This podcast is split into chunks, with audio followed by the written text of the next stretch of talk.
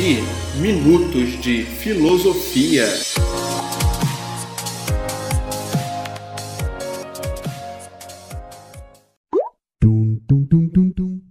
E aí galera, eu sou o Kleber Farias e quero te convidar para bater um papo sobre os principais temas da filosofia.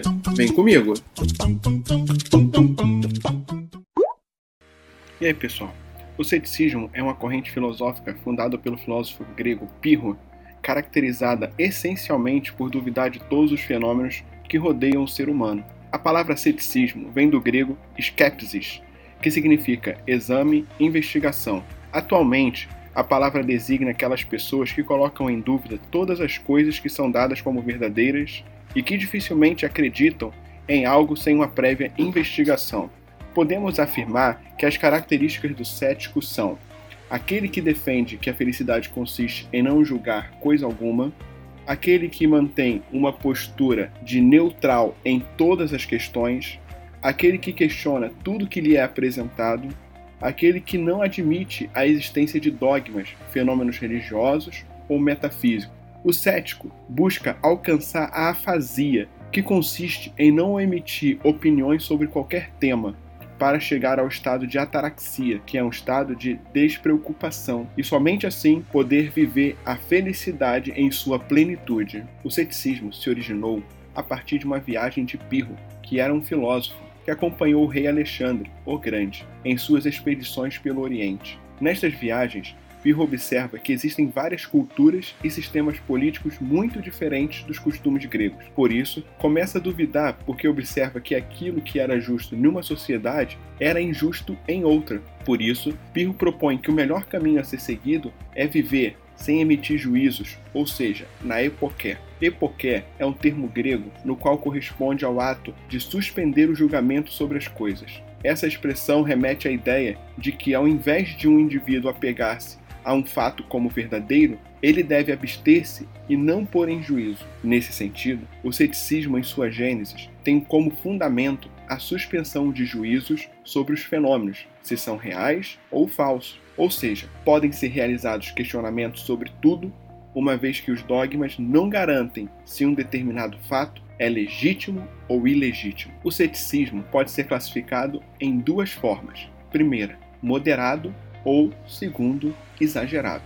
O primeiro trata-se do estado de dúvida como fundamento, ou seja, quando a pessoa possui dúvidas, mas tem razões para duvidar de uma determinada ação. Esse fator trata-se de um ceticismo moderado. É considerado também como moderado a dúvida propagada para chegar-se ao conhecimento. Por exemplo, o filósofo René Descartes desenvolveu escritos sobre esse estado, conhecido como dúvida cartesiana ou dúvida metódica, trabalho que consiste no ceticismo metodológico. O estudo elaborado por René Descartes resume no seguinte princípio: tudo o que é duvidoso seja considerado primeiramente falso. Os escritos elaborados por ele foram de grande importância para entender a busca do conhecimento verdadeiro sobre a natureza das coisas.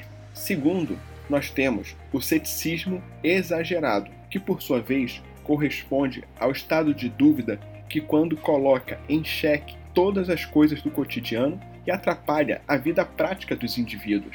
É exagerado também quando uma pessoa, apenas por duvidar, sem ter nenhuma razão para contestar esse fato, com base nessa perspectiva, a verdade, ela não existe. Todavia, esse pensamento pôs em contradição essa corrente filosófica, pois, ao analisar a afirmativa, pode-se pensar em um paradoxo, cujo, ao menos, a inexistência da verdade é uma verdade. O ceticismo é oposto da corrente filosófica dogmatismo, ao contrário do que aborda o ceticismo, os dogmáticos não sujeitam suas crenças críticas ou análises. Portanto, acreditam em fenômenos sem recorrer à veracidade. Os dogmas estão presentes, por exemplo, nas religiões que podem haver adeptos que não manifestem questionamentos, mas apenas seguem as doutrinas estabelecidas. Conta a lenda que Pirro morreu quando dava aulas de olhos vedados, e andando, um aluno teria alertado sobre um precipício à sua frente, mas cético, Pirro desconfiou do aluno e caiu no precipício. Essa lenda, obviamente, pretende mostrar os perigos de se duvidar de tudo. Mas será que um cético autêntico não duvidaria também de suas próprias dúvidas? Por fim, se alguém lhe perguntasse o que você conhece, você poderia pensar e dizer muitas coisas, a maioria delas adquiridas em sua experiência cotidiana.